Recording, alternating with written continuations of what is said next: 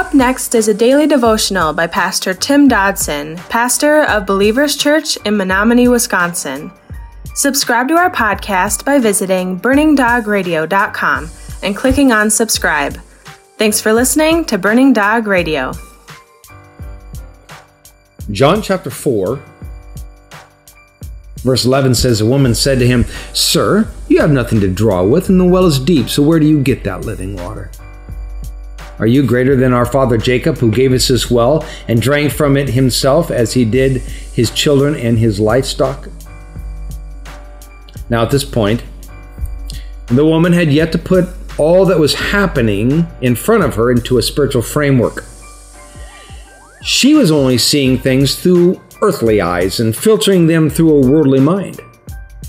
This was no doubt an easy thing to fall to, for what Jesus was saying was literally illogical in her mindset. This was a deep well, and clearly he didn't have anything from which to draw out the water. Furthermore, what was this living water anyway? Salvation is herein expressed by our Lord in the symbolism of living water. It seems the only way someone uh, can receive such is by asking for it. We can never pay for it or earn it through our works. Clearly, we cannot buy God or His blessings at any price. What is required of us is to ask in faith, to believe, and to receive. Jesus asked this woman for this water, knowing that she could not actually give it because without him, she could never attain it. Well, why then would he ask? Well, because like all of us, she no doubt thought she, well, had it going on. I mean, she didn't need him. She didn't need anybody. She had the water, she had life. So Jesus was saying, Oh, really? then show me your life. Show me the abundance, the fulfillment, the peace. In other words, show me your living water. It is interesting that she had come far enough in this process to call Jesus Sir. At first, he was nothing more than a Jew. Now he was Sir. Soon he would be acknowledged as a prophet, and ultimately he would be recognized as deity. That, effectively, is the spiritual journey of a truly seeking heart.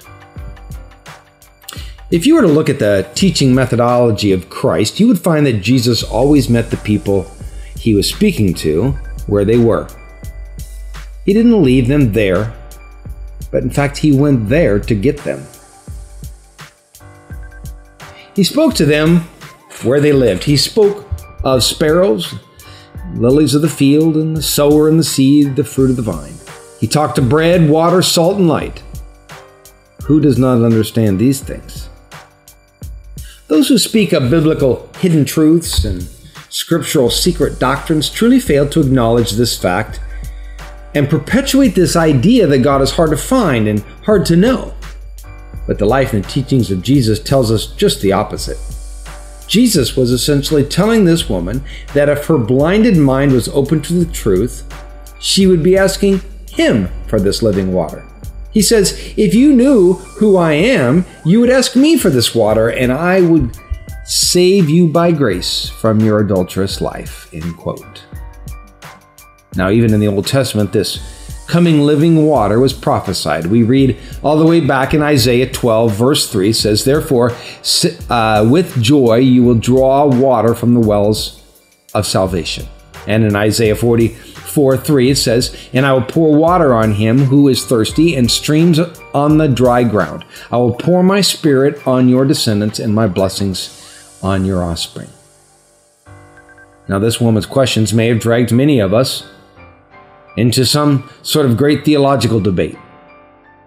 But you know, if Jesus had moved in such a manner at this point, she might have very well walked away that day still lost. No, he was patient and he was gracious, just like he has been with us. Verse 13 says, Jesus answered her, Everyone who drinks of this water will thirst again. But whoever drinks of the water that I will give him will never thirst. But the water that I will give him will become in him a well of springing up into eternal life. Now, Jesus patiently moved to crystallize this grand picture in the mind of the woman. Indeed, she knew that the water she found each day in Jacob's well would only temporarily satisfy. Therefore, the illustration would be very clear to her, just like the well of this world. Each time she took a drink, it only filled her thirst for a moment, and the next day, well, she was thirsty again. She was a world junkie, every day back for more. We know, deep down, the things of the world will never fill us. For a man cannot be satisfied with the temporal. No matter how much money we have, or fame, power, position, it doesn't matter. A simple peruse through the daily newspaper will bring that fact to vivid clarity. But most of us deny this truth. We just keep going back to that same well every day, drinking the same water, hoping one day to be satisfied. But we never are, not even on our last day on this earth. Proverbs 27:20 tells us that, quote, "The eyes of a man are never satisfied," end quote. It is a truth we can acknowledge now or with our last breath. The choice is ours. The water Christ offers is not like that of the world. No, it's a water that satisfies. However, as the song lyrics reflect, in the world, I can't get no satisfaction. The literal interpretation of will never thirst is will not thirst unto eternity. Know this today that water is here. But we have to be willing to drink. That's our part.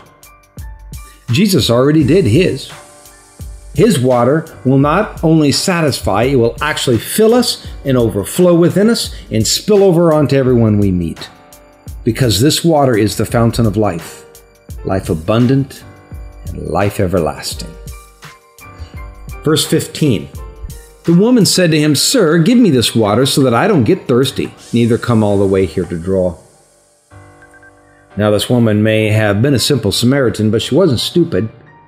She wanted this eternal water, but she was still thinking of water, well, like the kind in the well. You know, water that is just like the world's water, but a version that, in this case, was ultimately filling.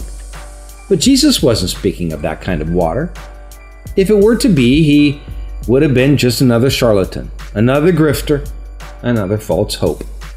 No, he was talking about something far more filling than a glass of water. Now, this is where the word faith movement stops short in the story, by the way.